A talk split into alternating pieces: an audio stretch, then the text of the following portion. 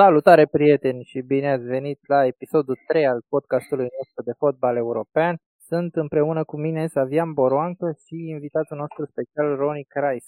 Salut! Salut Savian, salut eu! Salut! Vă rugăm în primul rând să vă abonați canalului nostru de YouTube și să ne urmăriți și pe Spotify și pe orice altă platformă de podcasting pe care o folosiți. Noi vom continua cu podcasturile noastre de review de rezultate din cele mai mari campionate din Europa și vom avea și un episod special săptămâna asta legat de Champions League. Dar hai să începem cu etapa asta din weekend. Începem cu Anglia. Am avut o etapă poate nu la fel de spectaculoasă ca prima, dar au fost destul de multe goluri. Cum vi s-a părut vouă? A fost o etapă cumplită, din multe puncte de vedere, o etapă cu niște rezultate, anticipabile în mare parte, dar am suferit mult la fantasy. Da, eu zic că a fost o etapă conform așteptărilor, poate cu o singură excepție, adică Southampton cu United, dar în vezi nu au fost surprize mari. Da, vom vorbi și de fantasy spre sfârșitul review-ului pe Anglia. Hai să luăm la rând, eventual în ordinea în care s-au și jucat meciurile. Liverpool-Burnley, un meci de la care, nu știu, cei de la Liverpool cred că se așteptau de la destul de multe lucruri. Pune-ne tu, Ronnie, tu la ce te așteptai? Nu știu, sincer, nu mă așteptam neapărat la o victorie zdrobitoare. A fost un meci pe care l-au controlat cei de la Liverpool, 2-0 just, să spun așa. Primul meci cu Anfield, cu tribunele pline, deci poate i-a și ajutat asta, dar cred că a fost și un pic de presiune pe jucători. Nu știu, dacă mi-ai fi zis că 2-0 se termină, nu m-ar surprins cu nimic. A fost o echipă destul de standard, putem să spunem, nu? Cu Jota atacant, așa cum a jucat oarecum și în primul meci. Da. Dar Harvey Elliott, care a performat peste așteptări. Care a avut un meci foarte bun, da. Și Tsimikas, la fel, care a avut și un asist și a mai avut câteva petunderi pe partea lui, pe stânga. Deși mulți spun că... Bun. Da, nu aș zice un înlocuitor. Tot Robertson rămâne clar primul favorit pe poziție, dar poate face treabă și în Champions League, în meciuri mai legere sau în cupe. Un jucător de lot, cum să zic. Da, pare oricum ceva mai bun sau mai împlinit lotul lui Liverpool sezonul ăsta față de sezonul trecut. Față de sezonul trecut, sigur, mai împlinit, pentru că au revenit Van Dijk în primul rând, a cărui absență chiar s-a simțit sezonul trecut. Thiago, deși n-a început meciul, se pare că și-a revenit și el din accidentari. Și Henderson, deci, cred că a fost foarte... Da, și Henderson, care a arătat o poftă de joc extraordinară, a ajutat mult și apărarea. Da. În continuare, cred totuși că ratează Liverpool cam multe ocazii și împotriva echipelor mari o să se simtă asta, pentru că cu Chelsea, City, United nu o să ai 20 de ocazii pe meci. Da, dar pe de altă parte au reușit să-și creeze ocazii destul de bune cu Burnley, care mie mi s-a părut că a făcut o figură foarte frumoasă. Și antrenorul Sean Dyche zicea că e destul de mulțumit. Burnley a intrat pe teren. Nu este chiar un Norwich. Da, exact. A intrat pe teren cu primul 11, cu numere de la 1 la 11. Nu se mai întâmplase asta din anii 90, de la un Charlton Athletic. Da. Cum ți s-a părut, Savian? Mie îmi place felul în care e așezată Burnley în teren. Și mi se pare că cuplul lor de fundași centrali cu Mii și Tarkovski e unul dintre cuplurile redutabile. Și poate mi s-ar fi părut interesant dacă ar fi încercat Liverpool să-l aducă pe Tarkovski în sezonul trecut când aveau probleme. Erau atât de avariați încât la un moment dat părea că l-aduc pe Hipia înapoi. Pe de altă parte, Burnley pe partea ofensivă nu e una dintre cele mai ofertante echipe.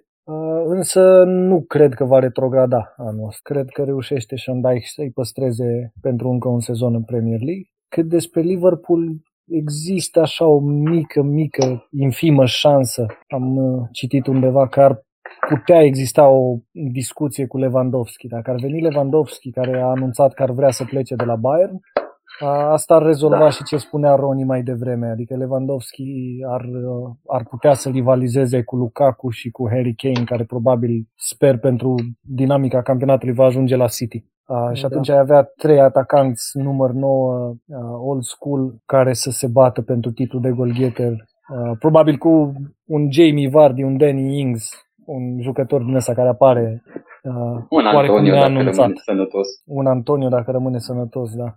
Deci Liverpool pare mult mai bună anul ăsta din punct de vedere al faptului că e deocamdată ferită de accidentări și doi la mână, dacă ar reuși să aducă un vârf. Acum am văzut a plecat Shaqiri, s-ar putea să plece și Origi. Da. Nu știu dacă Doku ăla e o soluție, se vorbea despre el la un moment dat. E un jucător interesant, dar nu știu dacă încă poate să joace la nivelul la care are nevoie Liverpool. În schimb, Lewandowski ar fi ceva absolut senzațional. Ar fi, dar o infirmă șansă, cred că deja e supraestimare. Da, posibilității okay. Să ajungă. Mie, din punct de vedere al fanului de la televizor, mi-ar plăcea tare mult să-l văd. Da, ar fi excelent. Probabil că nici Bayern nu-l lasă să plece așa de ușor în momentul ăsta. Da, și mie mi-a plăcut destul de mult Burnley față de alte echipe pe care le-am văzut, alte echipe din a doua jumătate a clasamentului, destul de strong așa. Mă rog, pe faza defensivă știam deja asta, că sunt bine organizați, că știu când să iasă la intercepții, că stau bine pe două linii și așa mai departe, dar mie mi s-a părut că au făcut și faza de tranziție destul de ok. Adică colegul nostru Costi, fan Burnley, vorbea episoadele trecute despre Ashley Barnes, că n-ar fi un jucător de valoarea Premier League. Dar în meciul ăsta mie mi s-a părut că e destul de util pentru echipă și e ok, s-a luptat foarte bine cu fundașii lui Liverpool. Acum 3-4 sezoane era un jucător foarte interesant. Acum a mai scăzut un pic turația, dar cred că poate să fie un jucător de lot util pentru Burnley. Da. Cum vi s-a părut Mane și Salah? Cum vi s-au părut ei și dinamica dintre ei? Și credeți că mai există vreun conflict sau nu știu? Mie Mane mi s-a părut foarte ok, foarte bun. Salah, așa cum l-am văzut și meciurile trecute. Nu știu, eu cred că un mic conflict poate fi productiv pentru echipă. Adică e normal că cumva se trag unul pe altul în sus. Pe Mane, da, tot fost discuții că poate se simte un pic frustrat, poate nu este destul de apreciat, dar cred că mai mult presa și noi exagerăm. Klopp cred că își ține vestiarul sub control, joacă deja de ceva ani împreună, sunt jucători maturi și nu sunt vreun Balotelli sau mai știu eu ce personalități extravagante. Eu cred că este tot ok între ei, ce mai vedem prin presă sunt doar povești să atragă clicuri. Da, și asta credeți că e o problemă, faptul că Liverpool în ultimii 3 ani, să spunem, și-a schimbat foarte puțin echipa, de când au venit, să zicem, Virgil van Dijk și Alisson, foarte puține schimbări, ok, Diogo Jota anul trecut și ceva mici permutări pe la mijloc, dar nu cei mai mulți dintre titulari sunt aceiași de cel puțin 3 ani. Da, cumva bine, asta poate fi și un punct pozitiv, dar în același timp trebuie să aduci jucători noi și de valoare, pentru că celelalte echipe, Chelsea, City, United, deja au cam dat în față, cel puțin pe hârtie, cu transferurile făcute. Să zic, le-a mers acum 2 ani, anul trecut un pic mai greu, dar putem pune și pe seama accidentărilor. Să vedem sezonul ăsta dacă este îndeajuns, deși nu cred. Adică eu mă aștept ca Liverpool să termine pe locul 4. E destul de pesimist. În momentul de față, dacă nu mai fac alte transferuri sau așa, mi se pare că City rămâne favorită, chiar dacă nu-l aduc pe Kane. Chelsea, știm cu toți, arată foarte bine, l-au adus pe Lukaku acum și cred că între United și Liverpool sunt bătaia pe locurile 3-4. Da, eu nu știu de ce United ar avea vreun argument să termine peste Liverpool, dar de ce nu? Da, ok, sâmbătă am mai avut unele meciuri, Aston Villa Newcastle 2-0 cu un gol superb al lui Danny Ings, care se pare că s-a integrat destul de bine la Villa. Ce putem să scoatem de aici? Se poate salva Newcastle după cum arată primele meciuri? Sau e una dintre favoritele la retrogradare? Mie mi se pare că arată atât de rău.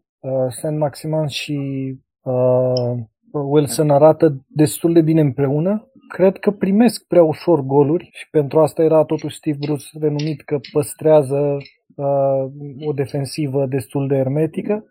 Acum probabil că își pot reveni și să încerce să organizeze mai bine defensiva.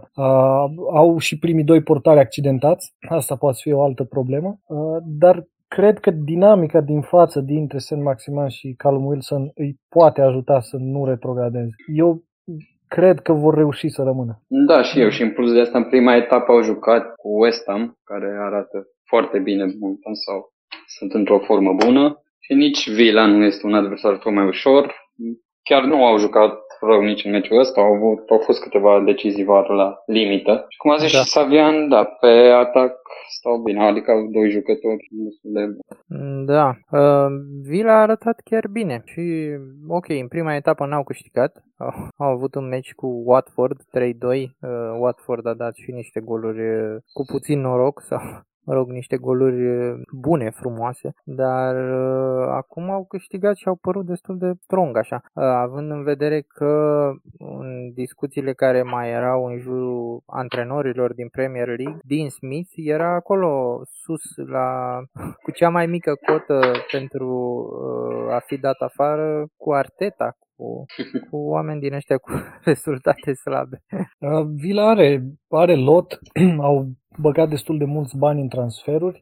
Din câte înțeleg, îl aduc pe Cărzuma de la Chelsea. Sau nu, merge la West Ham, scuze. La West Ham merge, da. Dar l-au pe Ramsey, ăsta e un jucător foarte promițător care poate să intre cumva în rolul lui Grealish cu timpul, nu sezonul ăsta, dar în viitor. Și ar mai fi Buendia. Buendia deocamdată mi se pare un pic sub potențial sau sub ce ne așteptam de la el. În timp ce nici El Ghazi nu e foarte. Nu, mai ales ca executant de faze fixe. Dar surprinzător mi se pare că l-au adus pe Ashley Young înapoi din Italia. Da. Nu știu dacă e un jucător capabil să ducă un sezon de Premier League la vârsta pe care o are. Da, e adevărat. Cred că la ei a fost și discuția asta că a plecat Jack Grealish, pe care ei îl vedeau, deși așa dacă te uiți în presă, mie nu-mi dă impresia asta, cel puțin, îl vedeau ca un lider, căpitanul echipei și era un fel de lider și probabil de asta le lipsește partea asta de conducători ai vestiarului. L-au adus pe Ashley Young cu mai multă experiență, multe meciuri în Premier League și așa mai departe. Da, ar mai fi și spune. Accidentările pe care, adică Watkins e accidentat, Trezeguet care mai poate intra pe faza ofensivă este accidentat, că chiar dacă au pierdut primul meci Villa, nu este și a plecat Grealish, este chiar o echipă de lepădat. Nu, și transferul lui Danny Ings, care a confirmat încă de la primul meci, mi se pare un transfer foarte bun. Danny Ings e un atacant în primii 5 în Premier League de câteva sezoane încoace, poate exagerez un pic, dar e acolo, adică întotdeauna a fost și aproape de circuitul echipei naționale, a luptat și pentru titlul de golgheter o vreme, a fost mereu vizibil ca un atacant bun în Anglia. Și Morgan Sanson de la Marseille poate fi o piesă importantă pe întreg parcursul sezonului. Deci cred că Villa poate să atace cupele europene cu puțin noroc. Da. Acum intră și antrenorul în ecuație, dacă e destul de puternic pentru o echipă care se lupte pentru top 8 sau top 6. Nu știu dacă Dean Smith e omul care să ducă Villa acolo, dar așa cum ai zis și tu, Savian, lotul e destul de puternic. Adică până la urmă se poate bate la primele 8 sau la primele 6 și chiar și cu Dean Smith, care nu este chiar cel mai talentat antrenor din Premier League. Da, hai să trecem la alte meciuri care s-au jucat tot sâmbătă. Crystal Palace Brentford 0-0, primele puncte obținute de echipa lui Patrick Vieira. Brentford fără gol primit după două meciuri, nou promovată și pare a fi destul de sigură în lupta pentru salvarea de la retrogradare. Eu zic că e destul de devreme deocamdată să ne pronunțăm în raport cu Brentford, pentru că vin pe valul ăsta de entuziasm, au promovat, joacă în Premier League după atât de mulți ani, vin pe baza unei emulații extrem de pozitive, dar nu au un lot foarte solid și pe de altă parte vor întâlni echipe care le vor zdruncina un pic moralul. Cu Arsenal au reușit să facă o figură frumoasă și beneficiind de o conjunctură favorabilă lor în ceea ce privește lotul lui Arsenal, fără Aubameyang, fără Lacazette, cu o apărare încă neunificată. Urmează să ne mai uităm la ei. N-aș zice că s-au poziționat ca o echipă deja salvată de la retrogradare. Pe de altă parte, Palace, pe care foarte multă lume o dădea retrogradată la venirea lui Vieira, încearcă un stil poate un pic mai ofensiv decât ce făcea Roy Hodgson și mi se pare că la momentul la care va reveni Eze lângă Benteke și Zaha, vor avea un trio destul de bun în față. Mateta poate să fie un jucător interesant dacă confirmă și lotul lor nu e atât de subțire din punctul meu de vedere. Nici Palace nu e de pe acum retrogradată. Dacă Vieira nu reușește să confirme ca antrenor și cred că se străduiește foarte mult să facă o treabă bună, nu prea văd ce carieră poate să mai aibă. De asta zic că să ne uităm un pic atent la Palace și să vedem dacă Vieira, practic, nu doar să salveze echipa, ci să-și salveze și cariera, dacă reușește să facă treaba asta. Da, acum nu știu cât de mult e despre cariera lui Vieira, pentru că dacă ar fi, având în vedere ce carieră a avut de jucător, pentru el cred că e ok și să meargă undeva în țările arabe sau... Da, e adevărat, e vorba de o carieră într-un campionat serios din Europa. În Franța n-a reușit, să vedem ce face în Anglia. Dacă nu reușește nici aici, îi va fi greu să... Da, corect. Mie ce îmi place este că a început să construiască cu apărarea Yehi de la Chelsea și Joachim Andersen, jucătorul danez care a fost prezent și la Euro. Sunt doi jucători destul de solizi pentru Premier League. Pare că au, cel puțin pe hârtie, o apărare mai bună decât echipele nou promovate și decât o parte din echipele care erau în Premier League și anul trecut. Plus că au plecat Cahill și Sakho. Asta e o gaură totuși greu de suplinit pentru o echipă atât de mică și în continuare nu am reușit să-l vedem pe Ferguson, care e accidentat de un sezon întreg. Nathan Ferguson era una dintre marile promisiuni ale lui Crystal Palace, cel puțin la începutul sezonului trecut. Și n-a reușit să revină după accidentare. Da, corect. Ok. Leeds-Everton a fost un meci foarte spectaculos, ca toate meciurile lui Bielsa. 2-2. Cu un gol frumos al lui Rafinha. Da. Golul de 2-2 era. Da. Oricum, nu mi s-a părut că vreuna dintre echipe ar fi avut, să zicem, de departe inițiativa sau că ar fi putut să câștige lejer. Mi s-a părut destul de puternică și Everton, chiar dacă n-a ținut de minge sau n-a avut atât de multe faze ca Leeds. Da, Everton e o echipă mai pragmatică, într-adevăr nu prea ținut de minge, Leeds a avut o posesie mult mai bună, dar fie să-și fructifice ocaziile, dau pe Calvert-Lewin, care oricând îți poate marca din orice fază. Leeds, stilul ei ne-a obișnuit, multe goluri și primite și marcate. Pentru mine Leeds este una din echipele cele mai frumos de privit Premier League. Că de la Bielsa știi că o să primești spectacol. Da, exact. A revenit și Calvin Phillips și Junior Firpo a fost titular, jucătorul cumpărat de la Barcelona. Parcă au o echipă destul de bună. Cred că e aceeași discuție pe care am avut-o și săptămâna trecută în legătură cu faptul că ei au pleacă de la o poziție destul de sus anul trecut, terminând în prima jumătate pe locul 9. Sunt așteptări mari de la ei. Mă rog, n-arată rău. Adică pe hârtie mi se pare că arată de primele 10. E acolo cu Aston Villa să se bată la top 8, top 10. Problema pe care Leeds încă o are e zona fundașilor centrali. Când își va reveni Llorente și probabil va face cuplu cu Koch, echipa va fi mai solidă în defensivă. Firpo probabil se va integra și el bine și cu o linie de 4 formată din Firpo, Koch, Llorente și Eiling, probabil lucrurile vor sta altfel și cu Calvin Phillips la închidere în fața lor adus în ritm de joc. Nu cred că Leeds va mai fi o echipă atât de vulnerabilă și cred că vor reuși să aibă, mai ales că în perioada următoare au un program favorabil, cred că vor reuși să aibă o serie de clean sheet-uri care să le crească un pic încrederea, iar pe faza ofensivă Rafinha este unul dintre cei mai buni jucători din Premier League, completat de Henderson și în față cu Bamford, probabil, cum spuneați și voi, pot să tragă, să lupte la primele 8 fără nicio problemă, atâta timp cât rezolvă zona asta a fundașilor centrali. Da, mai sunt câteva zile până când se termină fereastra de transferuri. Știm că au un departament de scouting foarte bun, dar nu prea au făcut, în afară de aducerea lui Firpo, care într-un fel ar trebui să suplinească plecarea lui Johnny Aliosi. Jack Harrison, ok, care a fost cumpărat de la City, dar bănuiesc că mai e ceva în vistieria lui Leeds și nu știu. O să vedem dacă mai fac vreun transfer. Da, plus că mai e totuși Rodrigo. Rodrigo în primul sezon n-a fost spectaculos, dar eu cred că el e un jucător mult mai bun decât a reușit să arate.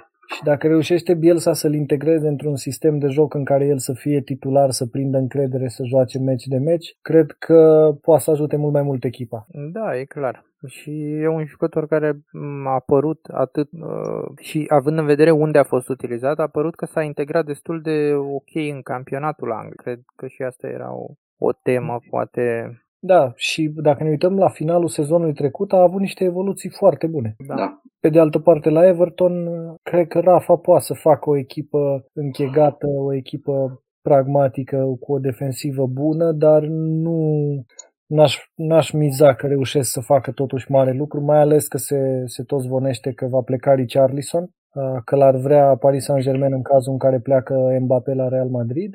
Fără Richarlison și fără James, Calvert-Lewin practic n-are de la cine să mai primească mingi. Dar da, vom vedea. S-ar putea să plece chiar și Calvert-Lewin în perioada asta. Până la final. Da. Ar fi ceva spectaculos și probabil că Everton ar ajunge să facă o mutare din asta în ultima zi de transferuri. Panic buy, dar vi se pare Richarlison de nivelul Paris Saint-Germain? S-ar putea integra, s-ar putea impune? Nu știu în locul cui ar putea să joace acolo. Cred că dacă pleacă Mbappé, probabil o să joace cu un atac format dintr-un număr 9 clasic. Lui Pochettino îi place să joace cu număr 9 și atunci văd un Neymar, Icardi, Messi. Sau dacă joacă Messi 9 fals, mai degrabă îl văd pe Di Maria jucând în completarea trioului ofensiv. Deci Richarlison ar fi probabil un jucător de lot, ar da vreo 40-45 de goluri în campionat, pentru că Messi și Neymar nu vor juca absolut deloc. Dar pentru marile meciuri de Champions League nu-l văd titular. Dar s-ar putea să-i convină totuși treaba asta și să vrea să ajungă la Paris, tocmai pentru a fi coleg cu Neymar și cu Messi. Și eu îl consider ca fiind unul dintre cei mai buni jucători din Anglia în poziția pe care el o are, raportat la vârsta pe care o are. Richarlison este un jucător foarte tânăr, care a confirmat până acum că se poate adapta în campionatul englez. Aduceți-vă aminte primele lui sezoane ce goluri reușea să înscrie, deci n-a avut o perioadă din asta de tranziție foarte lungă. Și totuși la 24 de ani cât are sau pe acolo, e un jucător care în continuare promite multe. Da, foarte bine punctat că cel mai probabil o să-i convină să joace în campionat. Știu că în momentul în care a venit la Everton de la Watford, el era dorit și de alte echipe și ideea a fost că mă duc la un alt club din Anglia pentru că acolo se uită antrenorul naționalei. În general, selecționerul se uită la cluburile mari din 2-3 campionate mari. Degeaba m-aș duce să joc pentru cea mai bună echipă din Portugalia sau din Olanda, pentru că nu m-ar convoca. Și fair point, adică dacă s-ar duce la Paris Saint-Germain, cu siguranță ar fi sub lumina reflectoarelor. Probabil că n-ar mai rata nicio convocare la națională. Eu oricum nu cred că va rata vreo convocare la națională, pentru că a fost liderul echipei care a obținut aurul olimpic și a fost un jucător în anturajul echipei naționale mari a Braziliei în ultima perioadă și a reușit să înscrie destul de des pentru Brazilia în calificările pentru Cupa Mondială.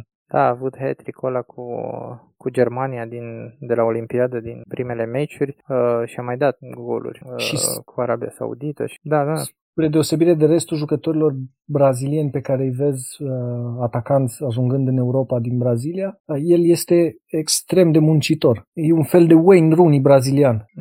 Nu este deloc asemănător lui Neymar, nu simulează, nu cade, nu are aere de jucător care nu trebuie să facă faza defensivă, deci de asta îl văd un jucător foarte util unei echipe. Da, cred că de asta a și fost jucat atât de mult și de Carlo Ancelotti, care părea că nu începe echipa fără el și cred că a lăsat o impresie bună peste tot. Da. Ok, Everton, o echipă care pare ceva mai bine decât sezonul trecut, vom vedea etapele următoare. Un alt meci care s-a jucat tot sâmbătă a fost Manchester City Norwich 5-0. Un meci fără prea multe așteptări. Norwich destul de slabă. Norwich probabil favorită la retrogradare. Da, favorită la retrogradare. Și City a deschis scorul cu un pic de noroc. A fost un fundaj al lui Norwich care a respins mingea, nu știu dacă Max Arons, în timp crul, mingea a intrat în poartă. Apoi a urmat celelalte 4 goluri cu Grealish și un gol de 100 de milioane de lire și din paza lui Gabriel Jesus, minge deviată, l-a lovit pe Grealish în genunchi, intrat în poartă, și încă 3 goluri în a doua repriză. Cum vi s-a părut meciul ăsta? Cred că era de așteptat, mai ales după prima etapă în care City a dezamăgit, a dezamăgit și în Supercupă. Norwich a fost victima perfectă și nu cred că poți zice mult despre City după un meci de genul. Cred în continuare că au anumite probleme și un Kane i-ar ajuta foarte mult. Sincer, mi se pare un pic și că ruleta asta lui Pep nu prea îi ajută pe jucători. El tot încearcă să schimbe unde la un meci la altul, dar cumva parcă își pierde și din constanță, să zic așa. Da, cred că pe de altă parte el dorește să-i țină cumva pe jucători în priză și să-i țină aproape de echipă și doritor să joace, da. Cred că la un moment dat devine... Bine, acum depinde și cum se înțeleg care e relația personală, dar cred că pentru un Gabriel Jesus, de exemplu, care a avut un meci excelent și deși nu ar fi neapărat el jucătorul meciului, dar a jucat mai bine decât ne așteptam. Cred că e destul de frustrant să joace doar o dată la 2 meciuri sau la 3 meciuri și atunci când e vorba de un atacant să se vorbească de total alte persoane decât el. E bună, problema lui este că nu e perceput, cel puțin nu e perceput de Pep ca fiind un jucător de careu în vârf. Îl duce mereu în poziții de extremă, îl aduce să joace nou fals, nu e potențat ca fiind un atacant de careu. Dacă City nu reușește să aducă un atacant care să umple treaba asta, cel puțin măcar la jumătate din ce putea să facă Agüero într-o zi bună, nu cred că au șanse să câștige campionatul și anul ăsta și nici în Champions League nu-i văd foarte bine. Plus că ei sunt foarte, foarte dependenți de Kevin De Bruyne, care e din ce în ce mai fragil. Iar dacă ajungi undeva în luna aprilie, mai, meciurile alea complicate din semifinalele Champions League, sferturi, eventual finală, meciuri grele în campionat, dacă acolo nu reușesc să vină cu KDB în formă mare și cu un vârf care să fie capabil să le înscrie foarte multe goluri, nu-i văd printre favoriți anul ăsta. Plus că o să trebuiască să vândă și din ce am înțeles pleacă Bernardo Silva, se duce probabil la Milan, un jucător care era foarte bun, un jucător de lot, care intra și avea posibilitatea să rupă ritmul și să creeze superioritate pe faza ofensivă. Și atunci rămâi în Grealish, care nu e un atacant sub nicio formă, e un pasator pentru cel care va da asistul, cam acolo e zona lui Grealish. Rămâi cu Ferran Torres, care nu mi se pare că a convins, Sterling pare plafonat, Mahrez nu mi se pare că e la apogeu. Mi se pare că a trecut de apogeu și pe o pantă descendentă, deși e în continuare foarte bun. Și Gundogan în aceeași notă, un pic după apogeu. Deci, din punctul meu de vedere, e obligatoriu să aducă un vârf care să poată să lege bine jocul într-un romb cu KDB, Grealish și Foden. Pe ăștia îi văd ca fiind jucătorii cei mai buni la City. Totuși, eu simt și că le lipsește un lider pe teren. Și nu mă refer, ok, la pe KDB, care este de departe cel mai bun jucător când nu este accidentat din Premier League. Dar KDB nu pare a fi un lider, cum era companie sau ceva care poate să tragă echipa. Da, Savian. Și la fel cum a zis Savian, au foarte mulți pasatori, dar deocamdată nu este nimeni care să fructifice pasele respective în față. Mai e pe Sterling, care de exemplu, pare un pic frustrat de ruleta lui Pep. Dar pentru în continuare rămân favoriți, chiar dacă nu îl aduc pe Kane sau Marocco, orice alt atacant. Asta e și punctul meu de vedere, că totuși până la urmă vorbim de destul de mulți jucători. Adică nu cred că o altă echipă din cele care se luptă la titlu, să luăm Liverpool și Chelsea, au atât de mulți jucători care... Ok, nu sunt număr 9, nu au niciun Lukaku în echipă, dar au jucători care pot să creeze, pot să aducă mingea acolo în fața porții. Da, dar n-are cine să o bage. Nimeni nu e acolo care să facă un tap-in. Da, de multe ori se întâmplă să o bage fundașul advers. Sau golul de 100 de milioane de lire al lui Grealish. Deci ei au nevoie de un atacant care să poate să tragă echipa după el și în același timp, dacă vine Harry Kane vine și ca lider. E totuși capitanul național Angliei. Este unul dintre cei mai buni atacanți englezi din ultimii foarte mulți ani.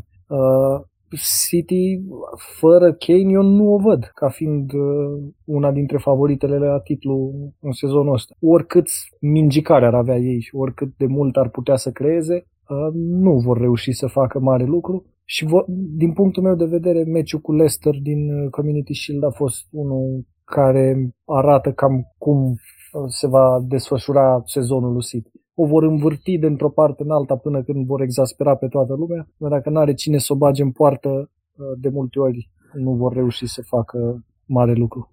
Da, asta cam așa e și am văzut și sezonul trecut că de multe ori, în ultimele 2-3 sezoane, că de multe ori a fost... Kevin De Bruyne la finalizare, pentru că pur și simplu nu era nimeni altcineva căruia să-i paseze. Aduceți-vă aminte cum a devenit Gundogan golgheterul echipei. Da. Dintr-un jucător care era număr 6, număr 8, a ajuns dintr-o dată finalizatorul echipei. Plus că se tot vorbește despre faptul că Bielsa obosește jucătorii. Dar asta face și Pep. Poate o face într-un mod mai problematic din punct de vedere psihic, tocmai prin simplu fapt că îi rotește atât de mult. Da. Și Pep n-a stat, din câte știu, niciodată atât de mult la o echipă cum stă acum la City și pleca, de fiecare dată când pleca de la echipă, echipa părea greoaie, părea surmenată, părea că nu mai e fresh. Și asta simt sezonul ăsta la City. Pare o echipă greoaie, deși a dat 5 cu Norwich, ok.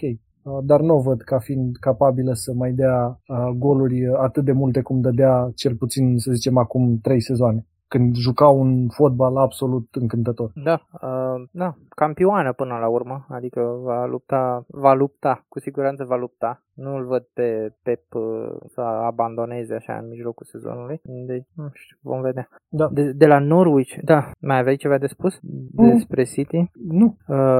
De la Norwich, pe cine... ați vedea, va ieși cineva în față? Vi se pare că e cineva așa care răsare din echipă? Mie îmi place de la Norwich foarte mult Billy Gilmour. Cred că are potențial să devină un jucător bun la mijlocul terenului pentru Naționala Angliei. Și cred că Aarons poate să fie un jucător asemănător cu Trent Alexander-Arnold, dacă are șansa să plece la o echipă un pic mai bună.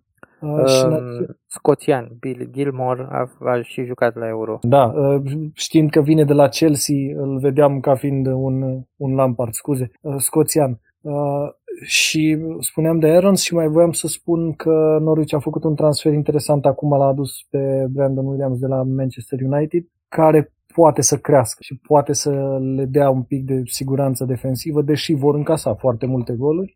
Brandon poate să fie un jucător care să aibă un sezon bun dacă va prinde suficiente minute. Da, de ce să nu prindă? Adică mi se pare că lor le-ar mai trebui alți jucători. Dacă ar putea să mai facă 1-2 transferuri acum pe final de fereastră, ar trebui să încerce, pentru că nu văd echipa asta salvându-se modul în care arată. Chiar și cu un Billy Gilmour în cel mai bun sezon al lui, cu Puki marcând mai multe goluri decât a făcut acum 2 ani și tot așa. Totuși le va fi de altă parte, da, nu-l văd ca fiind foarte bine plasat sezonul ăsta pe Todd Cantwell. Mi se pare că foarte multă responsabilitate a căzut pe umerii lui și nu cred că poate să livreze la nivelul așteptărilor care sunt acum pe umerii lui. Mergem mai departe la Brighton, Watford 2-0. Watford a venit după o victorie în prima etapă cu Aston Villa 3-2,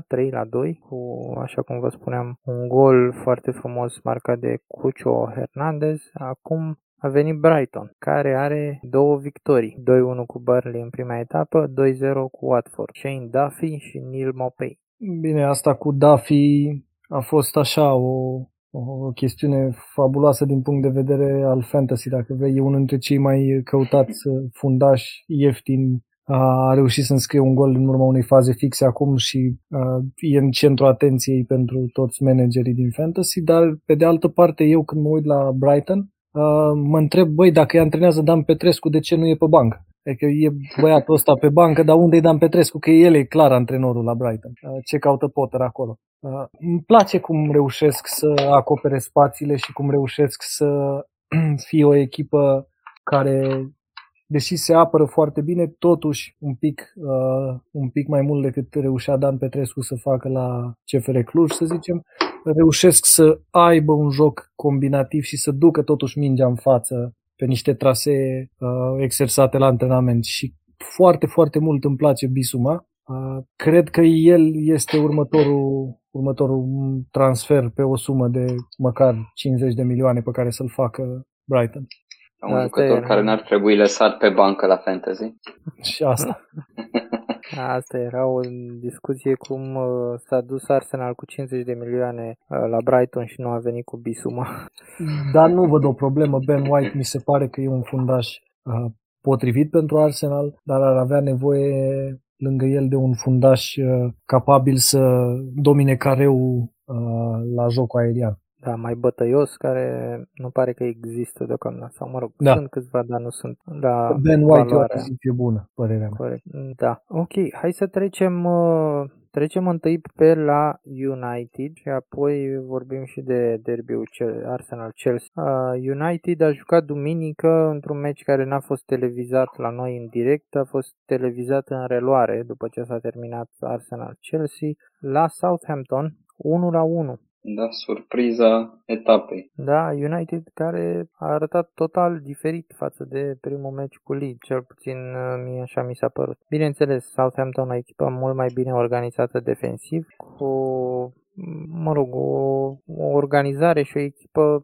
aproximativ similară cu ceea ce au avut sezonul trecut. Câteva nume noi, cum ar fi Valentino Livramento, fundaș dreapta, și Theo Walcott și Adam Armstrong, evident, în locul lui Danny Ings. Acum, ce putem să concluzionăm de aici? Mi se pare că Livramento e într-adevăr unul dintre cei mai interesanți fundași laterali.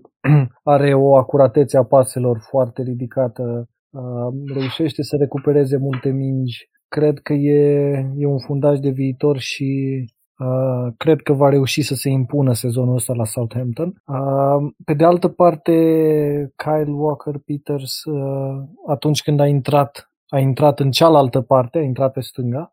Asta ne arată că Hasenhuttl poate să-i dea un pic de încredere lui Livramento, că nu-l va schimba cu Kyle Walker-Peters când asta își revine la potențial fizic mare.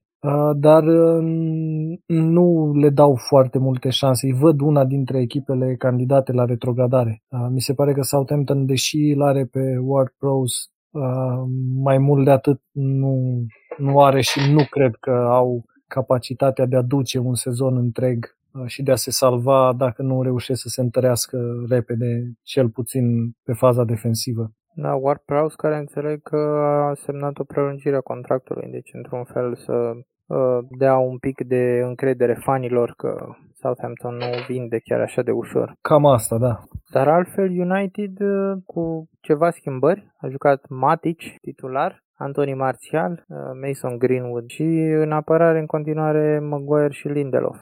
Mai e o chestie, e totuși departe formula asta al Man United de formula pe care probabil Solskjaer o are în minte.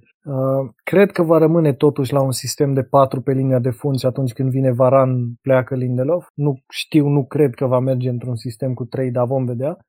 Însă nu cred că Greenwood, Martial, Matic și nici Pogba nu vor rămâne în pozițiile astea. Cred că Pogba va fi înapoi coborât lângă Fred sau lângă McTominay și cred că în linia de 3 în spatele vârfului va fi Bruno cu Jadon Sancho și Rashford. Și în atac probabil cu prima șansă sezonul ăsta Cavani, dacă nu cumva reușește Man United o surpriză și-l aduce ea pe Harry Kane. Da, asta chiar ar fi o surpriză, după transferurile astea costisitoare. Da, mă rog, mie mi s-a părut mult diferită față de primul match United și e adevărat, probabil că nu e formula finală în care își vede Ole echipa, dar pe de altă parte am mai văzut cazuri, cum ar fi cel al lui Donny van de Beek, care nu a jucat sezonul trecut și într-un fel poate ar fi o surpriză mai mare, dar n-ar fi chiar o surpriză totală ca Jadon Sancho sezonul ăsta să prindă doar 20 de meciuri sau să fie preferat Greenwood, de exemplu. Dar e o situație un pic diferită, că Donny este totuși un jucător olandez care n-a reușit să se impună, dar pe de altă parte Jadon Sancho este probabil cel mai interesant tânăr jucător pe care Naționala Angliei îl are și trebuie probabil rulat pentru Națională. Și ei fac totuși chestii de genul ăsta. De asta zic că stă mult mai bine plasat decât Donny, plus că suma pe care a venit e o sumă foarte mare, au urmărit să-l aducă în ultimii ani, s-au luptat mult pentru el. Cred că totuși îl vor titulariza și cred că se va și impune un jucător care are calități. Asta nu înseamnă că Mason Greenwood e mai puțin relevant sau mai puțin valoros, dar dacă e de ales între cei doi, probabil că pe termen lung Ole va merge pe mâna lui Jadon Sancho și îl va păstra pe Greenwood probabil pentru poziția de atacant central sau îl va folosi oriunde în linia de 3 în spatele atacantului atunci când va avea un jucător lipsă. Da, foarte bună observația asta. Acum depinde și de ce va arăta sezonul. Dacă United merge destul de bine, bănuiesc că își va dori să păstreze o formulă cât mai ok și cât mai strong din punctul ăsta de vedere, adică să nu schimbe foarte mult jucătorii, cel puțin așa îl văd eu pe Ole. Na. Ok, la aceeași oră cu Southampton, Manchester United s-a jucat Wolverhampton, Tottenham Hotspur, un meci fără un istoric foarte mare. Wolves a pierdut acasă cu 1-0, un gol marcat de Dele Alli din penalti. Tottenham aici nu prea a avut ocazii. Aici e interesant de comentat faptul că a ieșit în minutul 72 și 3 Son de pe teren și a intrat în locul lui Harry Kane. Son se pare că are o accidentare care poate să-l țină departe etapa următoare sau nu, încă nu avem o confirmare. Din ce am citit astăzi, parcă au revenit la full practice, deci pare că nu este totuși o accidentare gravă.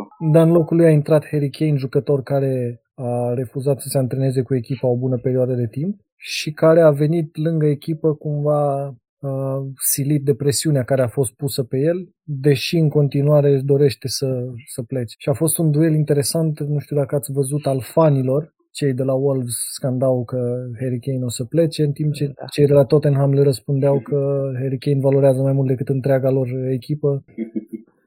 Un duel interesant al declarațiilor, dar cred că dacă Harry Kane nu pleacă acum, nu va mai pleca pe o sumă atât de mare și cred că riscă să se plafoneze.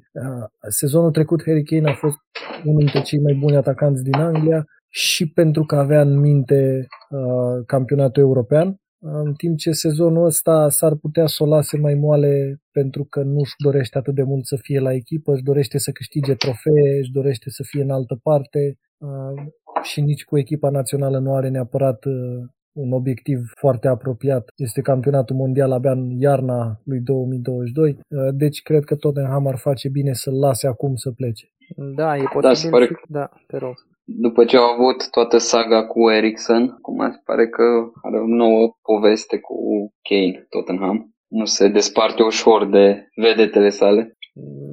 Da, punctul meu era că e posibil ca faptul că Anglia nu a câștigat Euro să fie un motiv în plus ca Harry Kane să spună ok, am avut o mică dezamăgire sau poate mare dezamăgire, vara asta ar trebui să fac o schimbare, să-mi caut ceva poate mai bine pentru mine sau ceva unde să fie mai sigur un trofeu în viitor apropiat. Plus că chiar dacă n-ar pleca acum, ar putea să o facă în iarnă și există tot așa o mică discuție care spune că fostul lui antrenor l-ar vrea la Paris. E totuși greu să ajungă acolo, dar dacă ar ajunge acolo ar câștiga cu siguranță o sumă importantă de trofee în termen foarte scurt. Dar dacă ar pleca Mbappé, probabil că Paris și-ar permite să-l ia pe Kane și pe Richarlison. Și încă vreo 10-15 jucători de top. Da, dar mergem... Ar fi interesant de văzut un Kane la Paris, însă cred că va rămâne totuși în campionatul Angliei. Da, cele mai mari șanse sunt să rămână în Anglia. Mergem la derbiul Londrei, Arsenal-Chelsea, duminică după amiaza, 2-0 Chelsea, un rezultat de așteptat, putem spune. Chelsea a dominat jocul, Arsenal nu prea a avut ocazii. Lukaku, primul său meci, al doilea debut, gol. Al doilea gol, Reece James. Da, un meci bun făcut de Lukaku, dar totuși nu a avut fundaș care să-i pună neapărat probleme. Dar Lukaku pare a fi unul din favoriții, poate, la titlul de goalgetter sezonul acesta. Să vedem în meciul următor cum arată. Un meci bun făcut și de James, gol, assist, clean sheet. Da, multe puncte la fantasy. Cum ți s-a părut, Savian, Chelsea în general? Chelsea este o echipă care a reușit să se organizeze foarte bine cu Tuchel, dar a fost una dintre echipele care au marcat cele mai puține goluri în mandatul lui Tuchel. Deci din ianuarie anul ăsta până la sfârșitul sezonului, ei au fost foarte, foarte puțin eficienți pe faza ofensivă. Timo Werner n-a reușit să fie un golgheter așa cum fusese în Germania, Kai Havertz nu s-a integrat 100%, Tammy Abraham a fost marginalizat cumva la venirea lui Tuchel, Giroud nu era niciodată considerat ca fiind opțiunea numărul 1, prin urmare ei au tot rotit și au tot învârtit sistemul pe faza ofensivă și au reușit să facă minuni închizând jocul și au reușit să câștige de multe ori meciuri la diferențe mici. Prin urmare au ajuns în top 4, deși la un moment dat părea că nu mai ajung, și mai mult decât atât au câștigat Champions League, ceea ce a fost cu adevărat din punctul meu de vedere o surpriză. Nu-i vedeam în primele 10 echipe la startul sezonului de Champions League. Și de asta spun că aducerea lui Lukaku este cel mai bun lucru care putea să se întâmple pentru Chelsea acum. Tocmai pentru că el este prin natura lui un marcator și e tipul ăla de jucător care le lipsește celor de la Chelsea, de la Didier Drogba încoace. Da, și s-a văzut diferența între el și apărătorii lui Arsenal. Nici Arsenal n-a avut cea mai bună echipă în teren, dar a fost o diferență mare. Adică dacă în locul lui Arsenal ca nume ar fi fost orice echipă de mijlocul clasamentului sau de partea a doua a clasamentului, nu n-ar fi fost o mare diferență. Da. Fără mari ocazii, fără posibilitatea să creeze ocazii sau să facă ceva pe faza ofensivă, parcă un pic mai bine în anumite momente decât în meciul cu Brentford, dar totuși Chelsea net superioară. E favorită la titlu Chelsea? Eu zic că nu, zic că City rămâne, probabil e a doua favorită.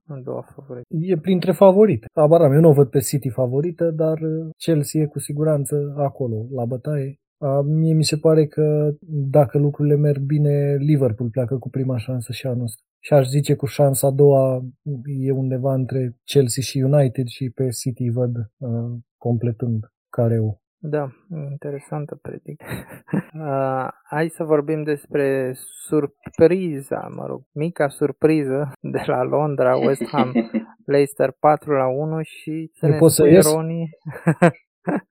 ne spui, Ronnie, cum ai reușit tu să alegi în echipa de fantasy pe cei doi jucători ofensivi ai lui West Ham și să-i ții și a doua etapă într-un meci care nu părea neapărat ușor.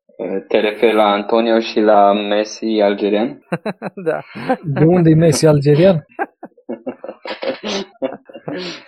În primul rând, da, despre meci mi se pare că West Ham a arătat mai bine și până să ia Perez roșu. A fost un meci destul de controlat de către West Ham. După roșu nu s-a mai pus problema.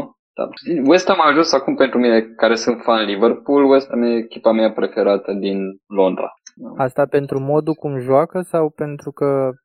Și pentru modul cum joacă și pentru că fiind fan Liverpool nu se ține niciodată cu Chelsea sau cu Arsenal. No, Tottenham nu este demnă de luat de adus în discuție aici. Dar mi se pare și că are o echipă care arată chiar bine și pe fază ofensivă cu Fornals, Antonio, Benrahma, are un mijlocaș defensiv foarte bun în Rice și Sucek și pe apărare îl are pe Creswell care face fază ofensivă foarte bună. Și Antonio dacă rămâne sănătos, dacă fără accidentări, fit, da, deși puțin probabil, mai ales după ce o să înceapă și campaniilor de Europa League. Dar Antonio ar putea fi unul din goalgetterii campionatului, că nu se accidentează. Și Benrahma, un jucător foarte tehnic. Sezonul trecut n-a prins multe minute, dar eu cred că poate fi noul Rafinha sezonului. Și da, într-adevăr, Antonio și Benrahma mi-au adus împreună 50 și ceva de puncte, primele două etape. Și cum am zis, sunt pe termenul, n-am de gând să ca de Antonio până nu se accidentează și de Benrahma până nu umblă Moyes la echipă. Da, deci până nu umblă Moyes la echipă, am înțeles. Da. Dar până la urmă înseamnă că ai cât de cât încredere în Moyes, cel puțin așa pe termen mediu. Eu cred că West Ham poate prinde și sezonul ăsta primele 6, încă nu văd de ce nu. Nu știu, probabil o să fie la bătaie acolo cu Tottenham, Villa, poate Everton, pe lângă Big Four. Da, clar. Cred că David Moyes și-a recăpătat reputația pe care o avea în momentul în care a preluat United și a avut o perioadă lungă în care a antrenat Everton cu destul de mult succes. Acum, după mai mult... Da. Pe de altă parte, nu știu, Leicester parcă nu a arătat, bine, au jucat și în 10 oameni, dar nu a arătat, da. Barnes, de exemplu, este dezamăgirea mea, nu prea și-a creat ocazie, nu vedem. Mie Madison mi se pare foarte departe de ce era acum 2 sezoane. Mi se pare că s-a plafonat și că din cauza accidentărilor n-a mai reușit să fie un jucător exponențial pentru echipă și Vardy probabil că poate în continuare să marcheze, dar nu poate trage echipa după el. El ar avea nevoie ca echipa să vină și să-l servească și să îi creeze ocazii și el poate în continuare să le finalizeze, dar să mai tragă Vardy echipa mi se pare greu de crezut și nu-i văd ca fiind o echipă capabilă să lupte deocamdată la top 6. Pe Leicester. Pe Leicester, da. Vedem și etapa următoare, Leicester are la Norwich pe Carrow Road, West Ham are acasă cu Crystal Palace. Da. Derbiul etapei, Manchester City, Arsenal pare că... Sau Liverpool Chelsea, a zice eu mai degrabă. Sau Liverpool Chelsea. Da. Deci nu ești de acord cu cele două pretendente la titlu, Manchester City și Arsenal, crezi că Liverpool și Chelsea? Șanse mai mari. Eu văd o victorie fără gol primit al lui Arsenal. Un 2-0, eu m-aș bucura. Da, un 2-0 curat, dublă Aubameyang, asisturi Smith Rowe, nici nu încape discuții. Și Liverpool Chelsea o să fie foarte interesant cu Liverpool cu totul lotul, cel mai probabil sănătos, și Chelsea cu Lukaku în față. Da, și Wolves Manchester United e interesant. Leeds joacă la Burnley, Tottenham joacă acasă cu Watford și Aston Villa Brentford. Mi se pare la fel un meci interesant. Două echipe care nu prea se bazează pe apărare, sunt destul de interesante de urmărit. Deci sâmbătă de la 2:30 Manchester City Arsenal și de la 7:30 seara Liverpool Chelsea. Da. Mergem mai departe, trecem la un campionat de pe continent, Bundesliga, care a fost un campionat foarte interesant în weekend cu niște rezultate spectaculoase. A început vineri seara cu Leipzig 4-0 cu Stuttgart Iar sâmbătă au fost alte 6 meciuri, printre care a ieșit în evidență Leverkusen Mönchengladbach 4-0, Wolfsburg a întors Hertha Berlin cu 2-1, în timp ce duminică Bayern a câștigat cu 3-2 cu Köln. Ce putem să concluzionăm din campionat? Apoi aș vrea să ne concentrăm atenția pe 1 sau 2 meciuri. Mie mi se pare că e un campionat clasic în Germania, adică e un campionat în care oricine bate pe oricine și oricine bate pe oricine la scor. Asta îmi place foarte mult la campionatul german, un fotbal în forță, în viteză. Mi se pare foarte interesant iarăși de observat cum au ajuns antrenori americani la echipe de top în Germania.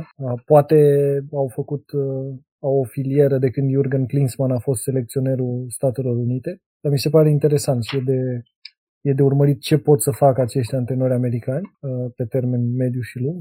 Și apoi mi se pare iarăși interesant cum se turează mai greu Bayernul, dar și Borussia. Nu pare că sunt în ritmul de joc pe care ni l-am așteptat de la ei.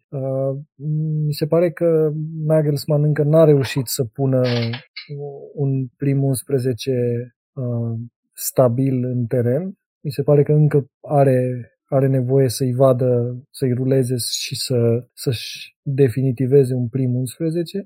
Și cred că dacă pleacă Lewandowski, Bayern s-ar putea să nu ia campionatul la pas, s-ar putea să schimbe un pic situația pentru ei. Și mi se pare iarăși foarte interesant cum va reuși Borussia Dortmund să profite de Erling Haaland în probabil ultimul lui sezon la club. Da, Borussia care a pierdut cu Freiburg 2-1, noi vorbeam săptămâna trecută, cred, în preview etapei, despre Freiburg ca despre un fel de Burnley al campionatului din Germania, dar mie mi se pare Freiburg o echipă cu mai mulți jucători tehnici decât Burnley și o echipă care știe să-și creeze mult mai ușor ocazii.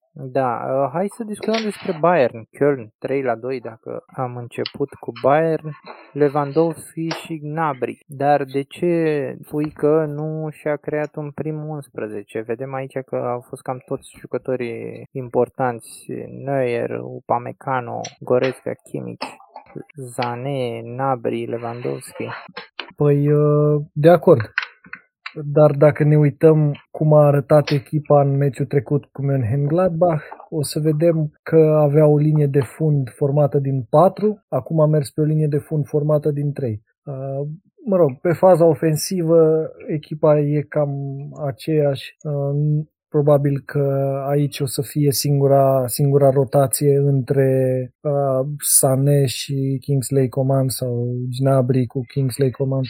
În rest, quartetul ofensiv va rămâne Lewandowski, Sané, Müller, Gnabry, plus minus Kingsley Coman.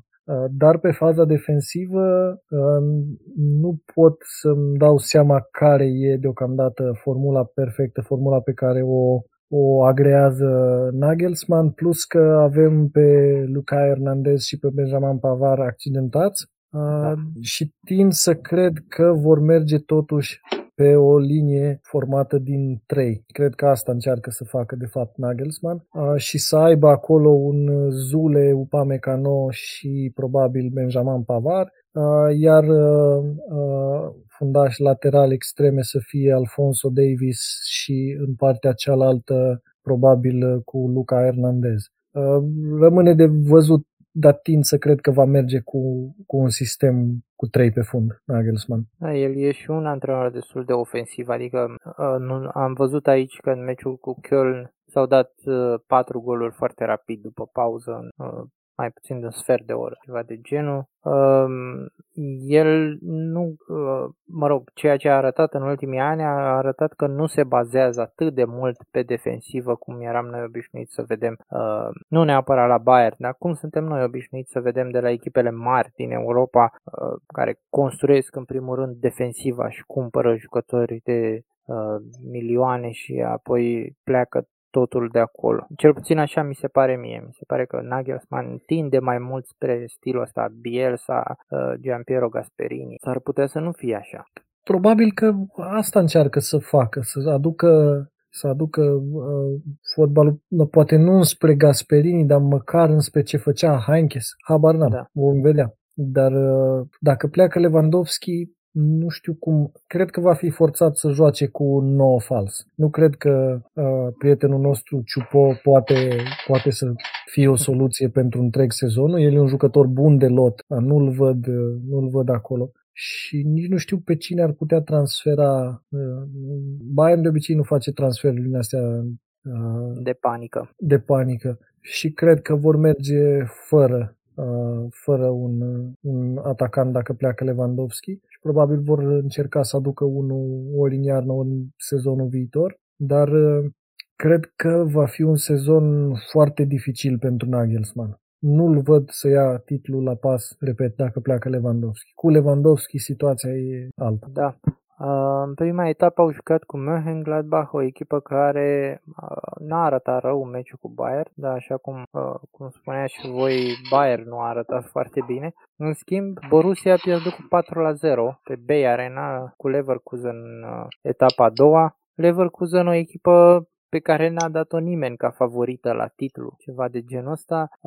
Un meci foarte bun făcut de Moussa Diaby, dar și de cehul Patrick Schick. Și un meci în care portarul Borussiei Ian Sommer a încercat să îl imite pe Karius din finala Champions League și i-a ieșit chiar bine. Adică cred că a greșit la 3 goluri sau 2. Altfel, Sommer mi se pare un portar foarte bun, a fost foarte bun și la Euro și dacă nu greșesc, parcă e primul autogol pe care îl primește pe care și-l dă de când joacă în Bundesliga. Da, ceva de gen. Dar nu e o diferență, adică nu e o diferență așa cum s-a văzut în acest meci între cei doi portari, Lucas Hradecki și Ian Sommer, cei doi fiind titulari la echipele lor la Euro, Finlanda și Elveția. A fost o zi proastă. Borussia a avut și un penalti ratat la 2-0, una din zilele acelea în care totul merge împotriva ta. Ar fi interesant de văzut dacă pleacă Marcus Thuram, dar pe de altă parte mi se pare că nu reușește să se ridice la nivelul așteptărilor care erau în jurul lui acum 2 ani, să zicem. Neuhaus. Mi se pare că ar trebui să fie un Toni Kroos, dar nu e. Da, nu e. E doar un jucător bun de Bundesliga, dar da, e adevărat. La campionatul european de tineret din 2019, când a fost în națională, părea că e un jucător capabil să devină un lider la mijlocul terenului, dar mi se pare că și-a cam pierdut din anvergura pe care o avea, că totuși era foarte promițător. Dar nu e un jucător terminat sub nicio formă, deci poate să evolueze mult mai bine în viitor, însă dacă pleacă Thuram, nu știu cât de multe mai poate face echipa, probabil se va baza doar pe play-a, dar nu pare suficient, adică nu-i văd să prindă locurile de Champions League dacă pleacă Thuram. Da, corect. Și sezonul trecut au avut un sezon foarte bun, e adevărat. Da, aici e de discutat cu Florian Neuhaus, chiar era un jucător de viitor. Acum pare că vine din urmă tot german de la rivalilor din etapa asta, Florian Wirtz, care a fost rezervă, a intrat și el la un anumit moment în a doua repriză, un mijlocaș de 18 ani, tânăr și de viitor. Leverkusen, care a arătat bine chiar dacă l-a pierdut pe Leon Bailey, care a venit la Aston Villa ca, înlocuitor, cel puțin pozițional, lui Jack Grealish. Da. Joacă aproximativ în acea zonă. Și l-au avut pe Michel Bacher, care a jucat anul trecut la Paris Saint-Germain. Un alt meci interesant din etapă a fost Leipzig-Stuttgart, unde Dominic Szoboszlai a dat 2 goluri foarte interesante. Andre Silva, jucător achiziționat de Leipzig de la Frankfurt, a încercat o foarfecă, dar nu i-a ieșit și a marcat un gol din penalti. 4-0. Cam asta a fost etapa din Germania. Urmărim cu interes. Și de spus că la Leipzig și Stuttgart sunt 2 antrenori americani. Da, exact.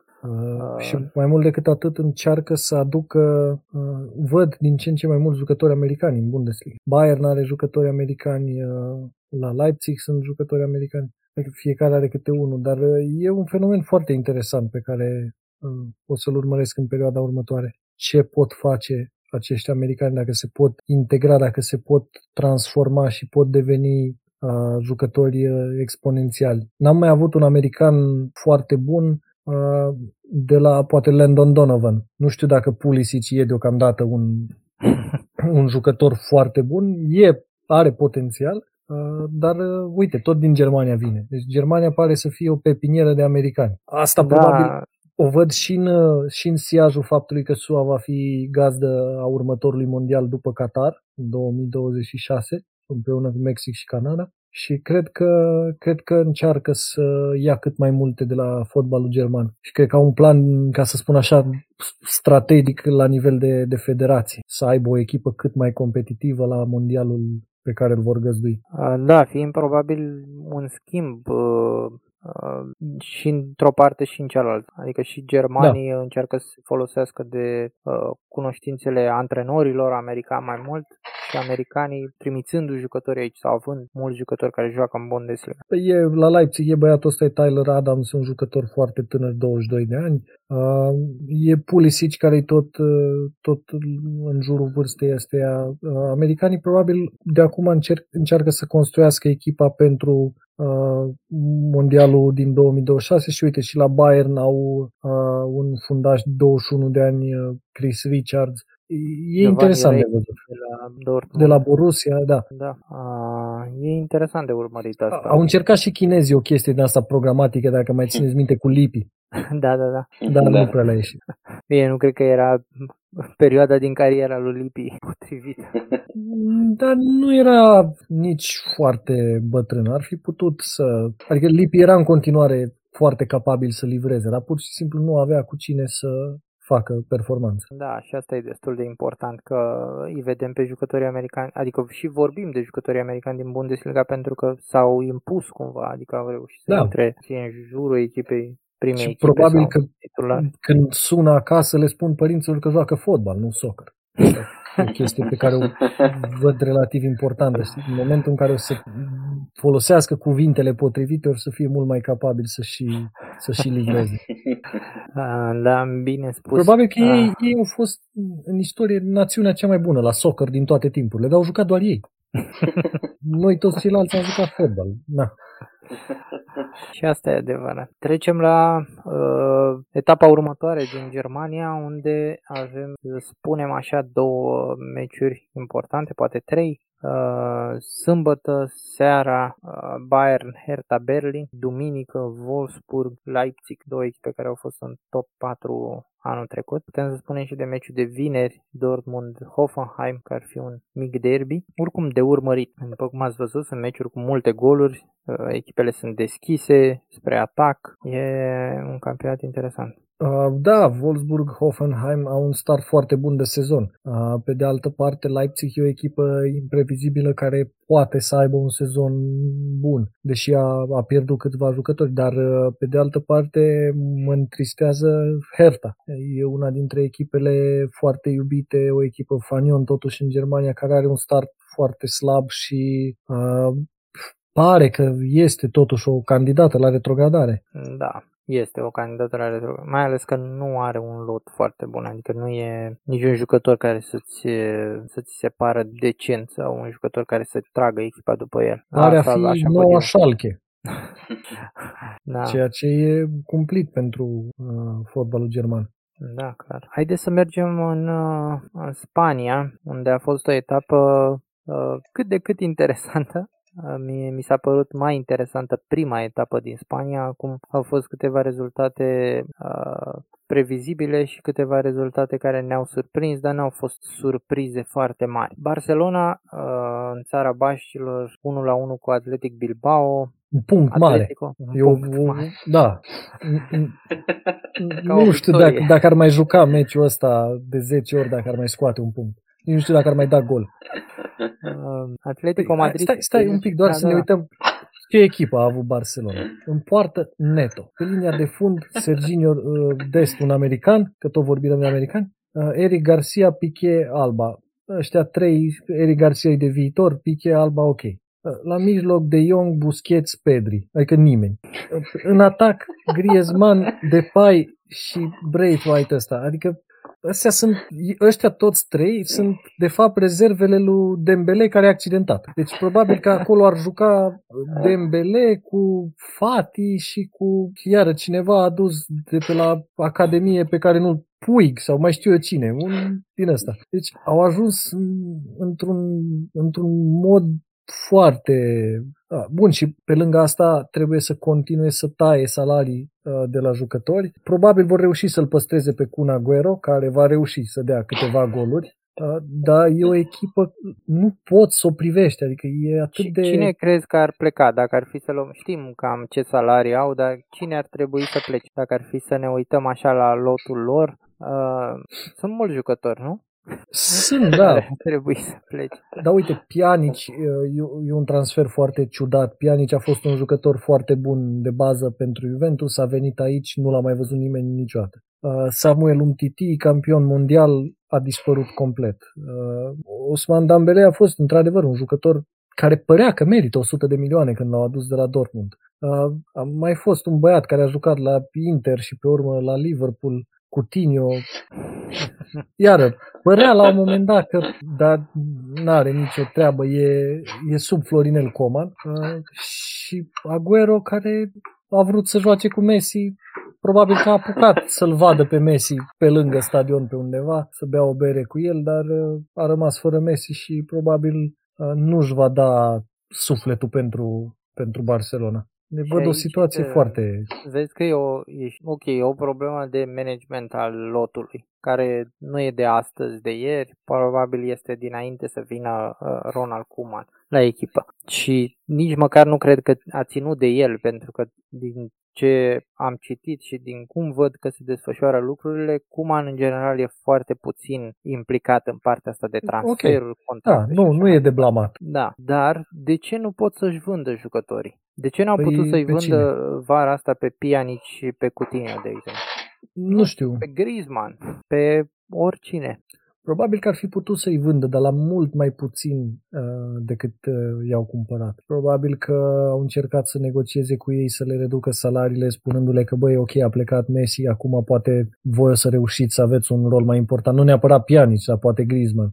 Pe de altă parte, dacă ne uităm cine a fost pe banca de rezerve la meciul cu Bilbao, deci Araujo, nimeni, Balde, Comas, Demir, Emerson Royal, Gavi, Langlais, nimeni, Manaj, Nico, Peña, Puig și Sergi Robert. Păi, dacă asta e banca de rezerve la Barcelona, de asta nu știu, o să fie...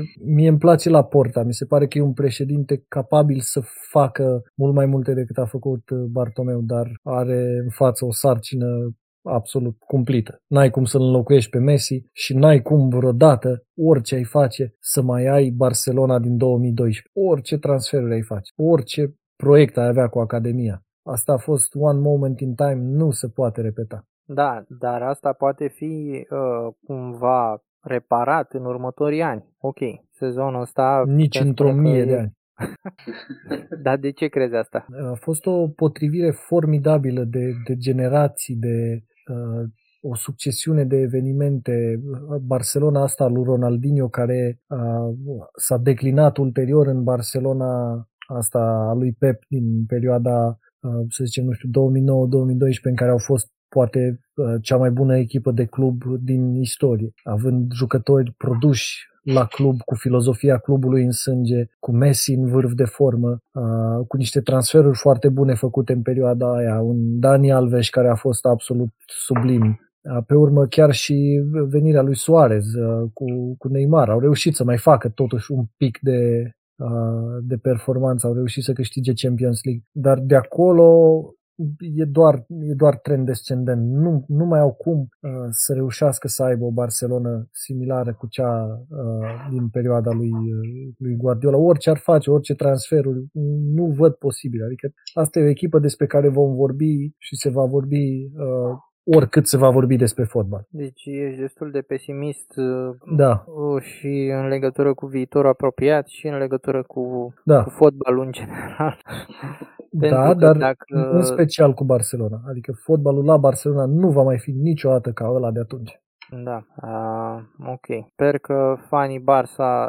Dar sunt la fel de conștienți ca mine, urmăresc că sunt fani. Că nu, eu n-am spus nimic din ce am spus, nici cu pretenția că dețin adevărul, șanse foarte mari să mă înșel, și nici n-am spus cu dorința de a ataca în vreun fel clubul, ci pur și simplu constat că ce a fost acolo a fost absolut formidabil și că e irepetabil. Da, da. Foarte corect asta, că e irepetabil la Barcelona. Eu doar mă gândeam că poate este repetabil la un alt club. Ceva de genul ăsta, poate nu chiar la fel cum a fost, dar eu nu văd neapărat că Barcelona 2009-2012 a fost cea mai bună echipă din istorie, poate nici cea mai bună din ultimii 30 de ani, dar... În fine, e o discuție aici. Da, poți avea argumente pro și contra, dar a fost o echipă formidabilă, nu poți spune că n-a fost. Da, a fost o echipă care a dominat clar tot ce se putea în Europa pentru mai mulți ani, ceea ce cel puțin de atunci, da, e adevărat că n-am mai văzut, adică nici măcar Realul lui Zidane nu... Și plus că e o echipă cu identitate, deci era formată pe baza unei filozofii încă de la copii. Cei mai mulți dintre ei veneau din academie, aveau filozofia clubului, exprimau identitatea clubului. Asta a dus poate și la puseul segregaționist pe care catalanii l-au avut ulterior. Da, o identitate extrem de puternică a avut acea Barcelona, fapt ce le-a dat încredere să considere că, băi, putem să fim independenți, uite ce performanțe reușim să realizăm noi cu ai noștri. Dar asta, mă rog, e o discuție cu alte conotații. Dar, pe de altă parte, uite, avem echipele astea, că spuneai de Real. Realul e o echipă fără identitate. Nu sunt crescuți într-o anumită filozofie. Identitatea Realului e dată de aducem cele mai bune vedete, cei mai buni jucători, și reușim să formăm cumva o echipă stelară care să performeze. Realul are puțini jucători în ultima vreme născuți, crescuți la club. Da, corect. Spre deosebire de Barcelona și spre deosebire de alte și de alte echipe din Spania, dar asta a fost diferența foarte mare între cele două, de abordare, care nu e de ieri, e de mult timp. Cel puțin în ultimii 20 de ani am tot văzut diferențele astea. Barcelona și la începutul anilor 2000, când Realul își făcea echipa Galacticilor, avea 3 jucători catalani în primul 11, crescuți în academia lor. Da. 1-1 la Bilbao, pe San Mamés, după ce a condus Bilbao, un gol al lui Memphis Depay, cu un șut foarte puternic. Da, e adevărat. Barcelona a arătat mai multe cu Sociedad, dar, mă rog, eu cred totuși că sunt niște jucători la Barcelona pe care poți să-i utilizezi în continuare. Problema lor este cu îndepărtarea sau vânzarea unor jucători pe care nu se mai bazează sau pe care nici măcar n-ar mai fi recomandat să se bazeze. Adică nu știu dacă ar trebui să mai prindă primul 11 Piani. Da, e de discutat aici și probabil că nu își vor rezolva problemele astea în astea 6 zile care au mai rămas, 7 din fereastra de transferuri. De acord. Real Madrid, în deplasare, tot un egal, 3-3 cu Levante. Gareth Bale, titular, a marcat în minutul 5. Realul mai face din astea. Are de multe ori meciuri foarte slabe cu echipe relativ mici din campionatul Spaniei, dar nu văd ca fiind o problemă foarte mare pentru ei. Vinicius a reușit să continue forma bună pe care a arătat-o și cred că încet va deveni un jucător important pentru Real. Nu este de dat la o parte, că foarte multă lume râdea de el în ultimii ani. Mi se pare că e un jucător care are lucruri de spus și poate fi important pentru Real Madrid. Bine, nu la nivelul lui Cristiano, dar poate să fie cu un impact mult mai mare decât a reușit să fie Eden Hazard, spre exemplu. Și cred că Realul e, din punctul meu de vedere, principala favorită la campionat. Tocmai pentru că stilul lax pe care Ancelotti l-are în relația cu jucătorii le permite unora ca Bale și ca Hazard să treacă peste problemele pe care le-au avut în trecut și, dacă sunt sănătoși, să joace la un nivel suficient de bun cât să câștige un campionat care se anunță probabil mai ușor ca cele din trecut. Da, Realul are și un lot ceva mai bun din punctul meu de vedere. Except în faza defensivă. exceptând linia de fund. Da.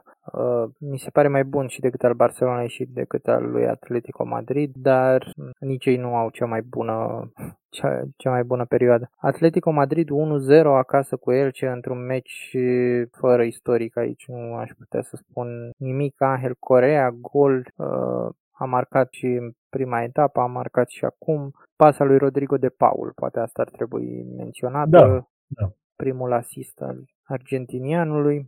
E un jucător foarte interesant care sub Simeone poate să se descopere dacă intră bine în mecanismul lui sau poate să eșueze în stilul João Felix. Da. João Felix, care eu nu cred că este un jucător pierdut. Nu, sub nicio formă, dar n-a fost unde ne așteptam să fie. Da, asta e adevărat. A avut două sezoane mai grele decât ne așteptam, da. Pentru că stilul lui Simeone mult mai pune accent mult mai mare pe muncă și pe acoperirea spațiilor, da, decât pe boemitatea cu care era obișnuit João Felix în campionatul portughez. Da, corect. Alte rezultate n-au promovat: Mallorca câștigă la Alaves, Sevilla câștigă la Getafe. Cred că astea sunt 3 puncte importante pentru Sevilla, da, în lupta lor pentru top 4 sau poate top 3, pentru că alte echipe dintre favorite sau dintre cele care s-ar putea lupta, Villarreal a făcut egal cu Espanyol, Real Sociedad, parcă noi includeam aici, au câștigat cu nou promovat Rayo Vallecano. Da, e de vreme să ne pronunțăm la echipele din afara top 3 în Spania, dar cred că cel mai bine stă Sevilla, dar e interesant de văzut ce se întâmplă dacă pleacă Jules Koundé, că am înțeles că Chelsea e foarte aproape să-l transfere. Fără Jules Koundé s-ar putea să aibă mici sincope în faza defensivă, dar totuși cred că sunt echipa cea mai bine plasată să completeze locurile de Champions League lângă cele 3 mari. Da, da, și au un lot destul de bun, adică mie mi se pare destul de puternic. Da. Etapa viitoare, Real Madrid joacă la Real Betis, Barcelona joacă acasă cu Getafe, meciuri destul de grele. Atletico Madrid-Villarreal ar fi derbiul care se joacă. Da, probabil cel mai interesant. Da. Trecem și la prima etapă din Italia, care Van Cronica am făcut-o săptămâna trecută. Prima etapă din Italia a început sâmbătă doar cu un Inter-Genoa 4-0. Duminică a fost unul dintre cele mai interesante meciuri, Udinese-Juventus 2-2 și vom vorbi puțin și despre Cristiano Ronaldo. Etapa s-a încheiat luni cu Cagliari Spezia și Sampdoria Milan, victoria Milanului cu 1-0. Inter-Genoa, cum vi s-a părut? Din punctul meu de vedere, a avut o mare surpriză. Roma a reușit să bată pe Fiorentina, dar asta cu mult noroc, pentru că a făcut un meci foarte bun pe final un francez pe nume Veretout, ajutat de Tammy Abraham, și au reușit să câștige cu 3-1 după ce până în minutul 64 era 1-1. Mă rog, Fiorentina a reușit să egaleze, Roma a deschis scorul. Dar aș fi zis că Roma va începe mult, mult mai greu, însă probabil că într-un mod oarecum similar cu Patrick Vieira, Mourinho e la ultima strigare. Dacă nu reușește să ducă Roma măcar în Champions League, ceea ce mi se pare foarte greu pentru el, e un antrenor terminat. Da, ne aducem aminte că ne uitam la meciul lor din Europa, din Europa Conference League. Au câștigat 2-1 cu Shomurodov, un gol târziu. La Trabzon, da. Da, la Trabzon. Dar ți s-a părut că Fiorentina a jucat mai bine, că avea o echipă? Mie și Fiorentina mi s-a părut destul de slabă. Adică slabă, cred că și asta a fost... Da. Mă rog, rămâne de văzut. Dacă nu își va antagoniza vestiarul, poate să scoată rezultate bunicele. Da, un lot destul de mediocru al Romei, am putea să spunem. Nu e nimic de cos în evidență. Tammy Abraham pare că s-a integrat destul de bine, dar pe de altă parte, ceva ce aș vrea să menționez aici, o să încerc să urmăresc asta pe parcursul campionatului, e mult mai ușor pentru un atacant care are ceva viteză în Italia decât în Anglia reușește să preia, are mai multe secunde în care poate să țină mingea. Pare totul mai simplu puțin pentru un atacant în Italia comparat cu Anglia, dacă ne uităm acum la etapa de în acest weekend. Interesant mi se pare și să privești un pic în oglindă. Niciun atacant italian de la, să zicem, poate Balotelli la City, n-a mai reușit să facă nimic în Europa în afara campionatului Italiei. Uite-te cât de bun e Ciro în Italia și ce prestație a avut la Sevilla sau la Dortmund. Și în afară de el, ce alți atacanți italieni în ultima perioadă au reușit să treacă granița și să fie foarte buni? Da, e o observație corectă. De asta cred că nu s-a dus nimeni să-l cumpere pe Belotti atâta timp, sau nu s-au dus cu o sumă mare de bani, de asta nici Lorenzo Insigne nu s-a transferat la o altă echipă dintr-un alt campionat. Mă rog, da. Putem discuta și de atacanții Atalantei, Luis Muriel, care a dat un gol foarte, foarte frumos și foarte bine lucrat, execuție individuală și toată faza făcută de unul singur, și Duvan Zapata, care nu cred că ar avea aceleași rezultate într-un alt campionat mare. Aici ne referim, da, așa cum ai zis tu, Anglia, Germania, Spania. Totuși mie Italia mi se pare ca fiind pe locul 2 după Anglia. Ca spectaculozitate și mie mi se pare la fel. Da. Da, și Inter...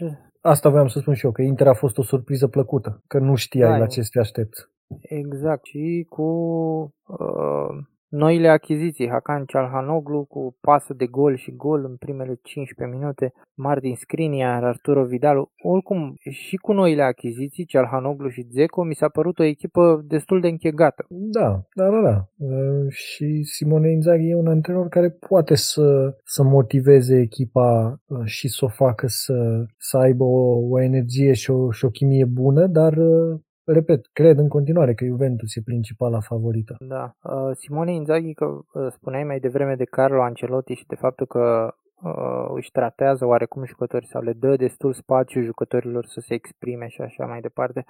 La fel mi se pare că este și Simone Inzaghi și la fel mi se pare că a fost oarecum, poate un stil un pic diferit, și Antonio Conte, pentru că a avut niște personalități puternice în vestiarul lui Inter anul trecut. Cred că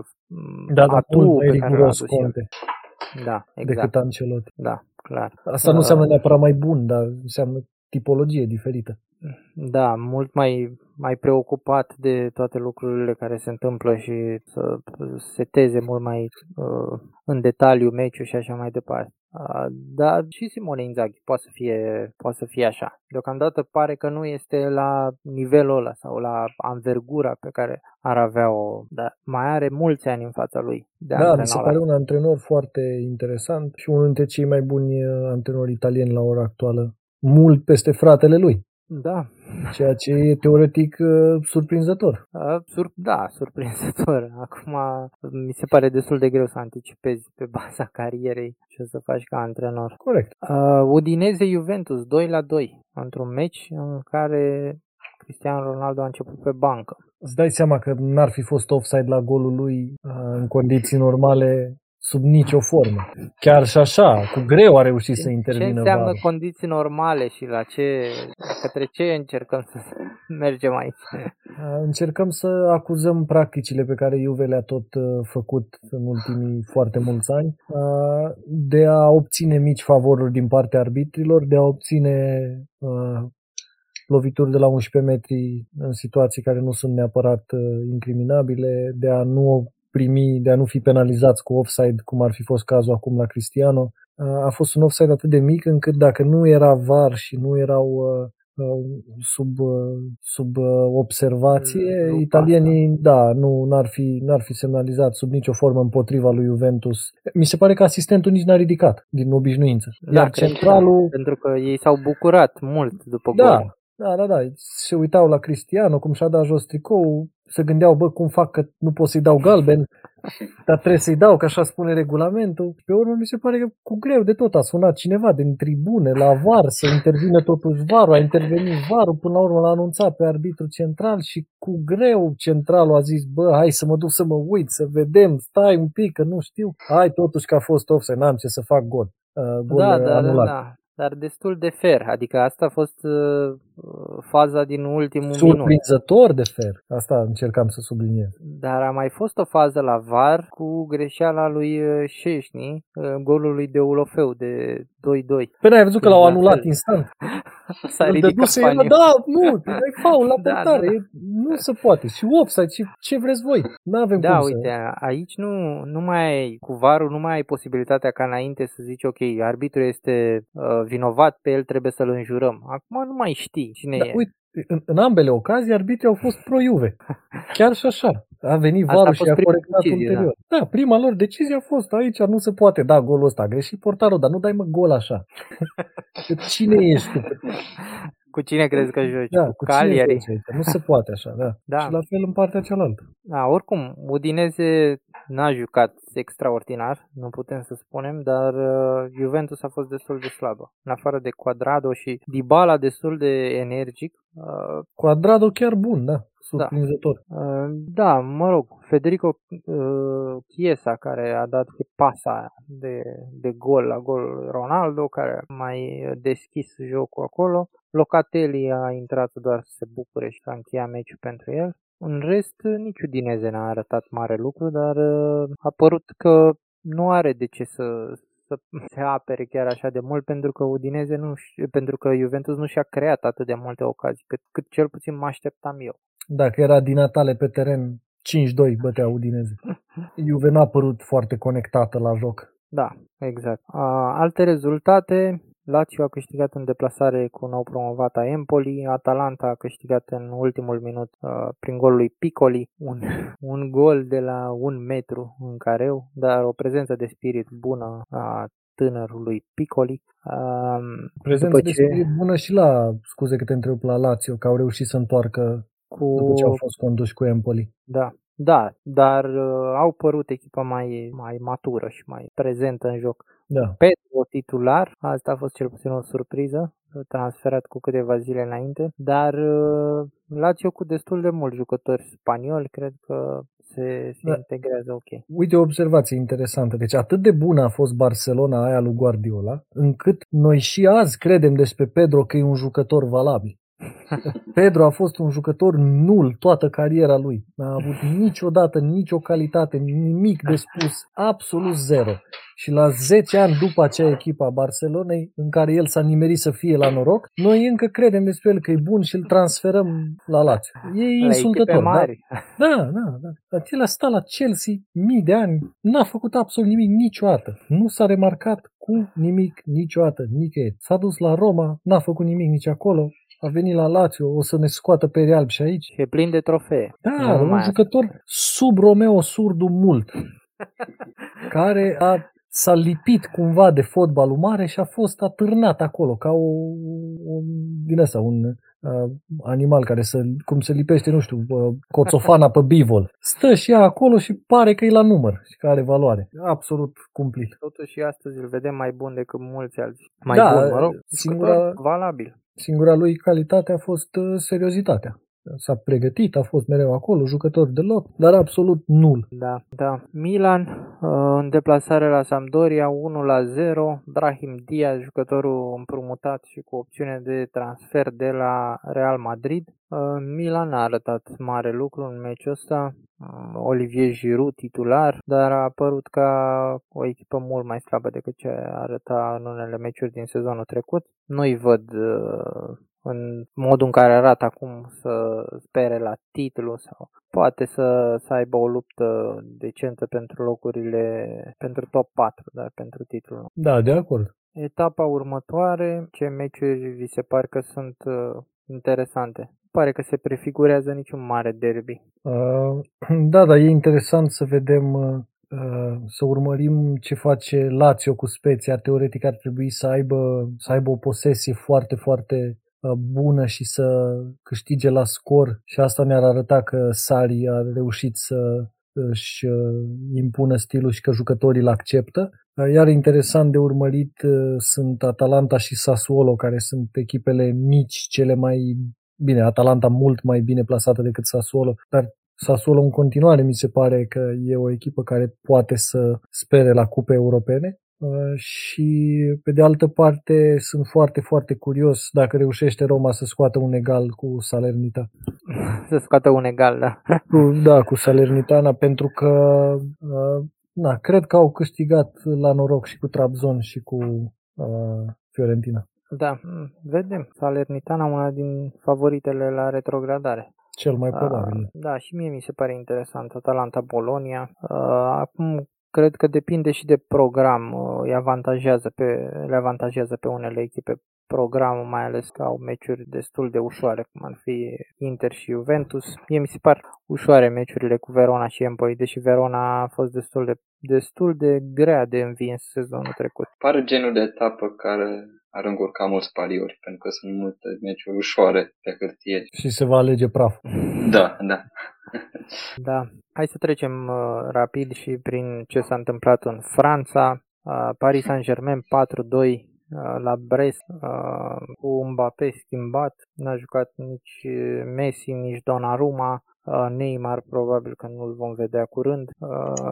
Lille 1-1 la Saint-Étienne, nu reușește să câștige campionii Franței.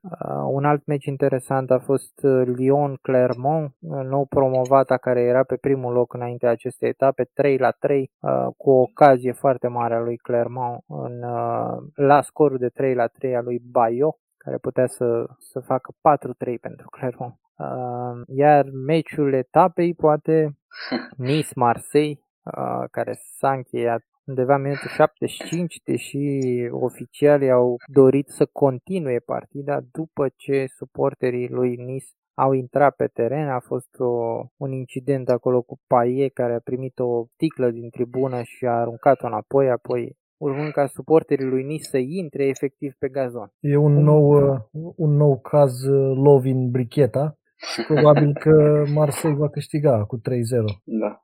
Adică sunt șanse destul de mari să întâmple treaba asta, dar e lamentabil că ajungem la situații de genul ăsta, mai ales că între Nice și Marseille nu e o rivalitate atât de puternică cum e între nu știu, să zicem Marseille și PSG sau Marseille și Saint-Étienne sau OM.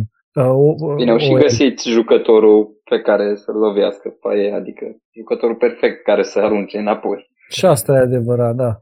Însă Nice e o echipă care se poate lupta la locurile din față sezonul ăsta. Și sper să vedem totuși cât mai puține evenimente de genul ăsta, că fotbalul ar trebui să meargă mult mai departe atât și să fie mult mai capabil să creeze rivalități frumoase între galerii, între echipe, nu rivalități violente. Și voiam să mai spun o singură chestie legată de Lille. Mi se pare că împărtășește și culorile, dar și destinul cu Oțelul Galați. O campioană care se dezintegrează în sezonul imediat următor într-un mod destul de tragic. Da. Cu toate că nu și-a pierdut foarte mult din lot, dar am mai povestit. Da, și-a pierdut antrenorul, da, și asta înseamnă totuși destul de mult.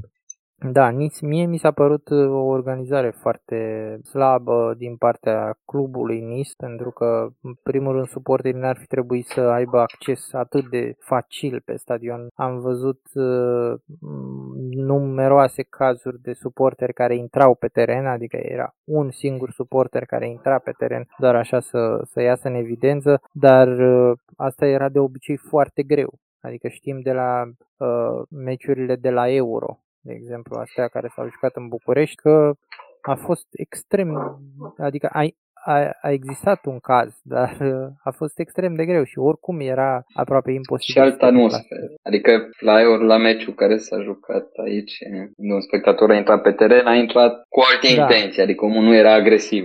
Nu punea problema de... Da, dar bine, acum e de așteptat ca unii dintre suporteri să fie agresivi, mai ales dacă vorbim de suporteri din peluză, mai ales dacă ei, poate că, așa cum zice Savian, nu e o rivalitate mare sau o rivalitate istorică, dar nu știi cum e percepția suporterilor din acel moment asupra meciului, mai ales că era unul din primele meciuri cu suporteri după mai mult timp la Nice. Ar trebui să pur și simplu să iei măsurile necesare ca ei să nu poată intra în teren în cazul în care sunt provocați în orice fel. Pe mine ce m-a surprins a fost că jucătorii au fost agresați. Până la urmă m-a surprins. Într-un fel, odată ce suporterii intră pe teren, te aștepți și la asta, da. A fost o imagine oarecum șocantă. Pe de altă parte, și suporterii știu că la Marseille nu sunt 11 Ionel Ganea pe teren. Și de Steve Mandanda nu s-a luat nimeni. S-au luat și unde au putut. Au găsit 2-3 mai mărunți, Paiet la cât e de gras, tare la bătaie, nu la bănui nimeni că ar fi. Niște chestii, da, destul de ciudate. Gândiți-vă altfel, dacă juca naționala de rugby a Franței cu Noua Zeelandă, intrau pe teren să se ia la bătaie cu cineva? Ar fi făcut treaba asta? Nu cred.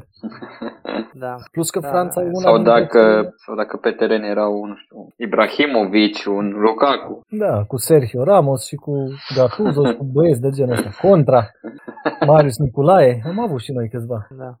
Plus că Franța ar trebui să fie una dintre cele mai puțin predispuse țări la rasism și având în vedere că rezultatele lor din fotbal vin în mare parte de la jucători din coloniile lor. Da. Exceptându-l pe Platini, cam toți mari jucători francezi au origini pe undeva prin colonii. Da, mă rog, până la urmă nu știu dacă a fost. Din ce am citit nu a fost neapărat o chestiune rasistă cu Payet, pentru că suporterii au avut atitudinea asta în general față de jucătorii lui Marseille tot meciul, da. Dar poate faptul că Payet a și reacționat așa.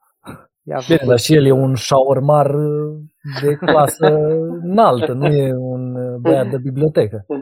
Da, e adevărat. Dar, mă rog, nici nu mă aștept de la fotbaliști să fie toți, nu știu... Cornel Dinu. Nici Cornel Dinu tânăr nu cred că era chiar așa. Nu era. Ușor de înțeles cu suporteri. Da, asta a fost incidentul etapei. Nu avem încă o rezoluție clară de la ligă, dar oficialii înțeleg că doreau să se continue partida chiar în seara aia. Marseille a refuzat să intre pe teren. Dacă era pe PSG în locul Marseille, deja aveam și rezoluție. 3-0 la masa verde. Absolut. Și aici poți să te gândești că dacă era PSG și-ar fi făcut Neymar asta în cele 9 meciuri pe care le joacă în Liga pe an, ar fi intrat oare suporterii pe teren? Sau e doar așa, ok? Da. Adică Neymar nu cred că este. Nu, Neymar nu cred că este unul care intimidează suport. Da. Dacă ar fi intrat suporter și era Neymar pe teren și s-ar fi luat de el, l-ai fi văzut alergând într-un sprint cum nu l-ai văzut absolut niciodată de când joacă fotbal în Europa. Sau rostogolindu-se. Dar în viteză foarte mare, fără să simuleze ceva. N-ar fi stat la simulat și ar fi fugit. Etapa viitoare în Franța, la fel cum am spus și de Serie A, nu pare a fi. Pare a fi un derby, să zicem, al orgolilor sau al istoriei între OM și Saint-Étienne, sâmbătă seara, dar Saint-Étienne nu pare a fi o echipă care să se lupte la primele locuri după meciurile din primele 3 etape. Marseille însă a părut destul de solidă, poate cu excepția meciului cu Nice unde era condusă, dar totuși a arătat destul de bine. Da, mie Marseille mi se pare echipă de top 3 anul ăsta. Mie îmi place cum reușește Sampaoli să-i ambiționeze și cum a reușit să-i aranjeze în teren. Da, și mie mi se pare că reușește să-și creeze ocazii destul de ușor și pare că are o idee despre joc Sampaoli. Nu-mi dau încă seama care ar fi identitatea lor, dar pare că au ceva idei. Și probabil că după Steve Mandanda, el e al doilea cel mai tare la bătaie. Nici nu mă aștept la altceva. Ok. Pentru cei care ne mai urmăresc, săptămâna asta vom mai avea un episod special. Vom discuta despre grupele Champions League. Joi are loc tragerea la sorți a grupelor. Sunt în prezent deja 26 de echipe calificate. Urmează să se decidă marți și miercuri celelalte echipe. calificate în Liga Campionilor. România nu mai are nicio șansă, poate doar la grupele Conference League. Dar vom avea un episod special, să nu uitați să ne urmăriți pe Facebook, pe YouTube, să vă abonați. Roni, mulțumesc mult pentru participare și spune-mi dacă ai ceva de menționat pentru etapa care a trecut sau pentru etapa care urmează.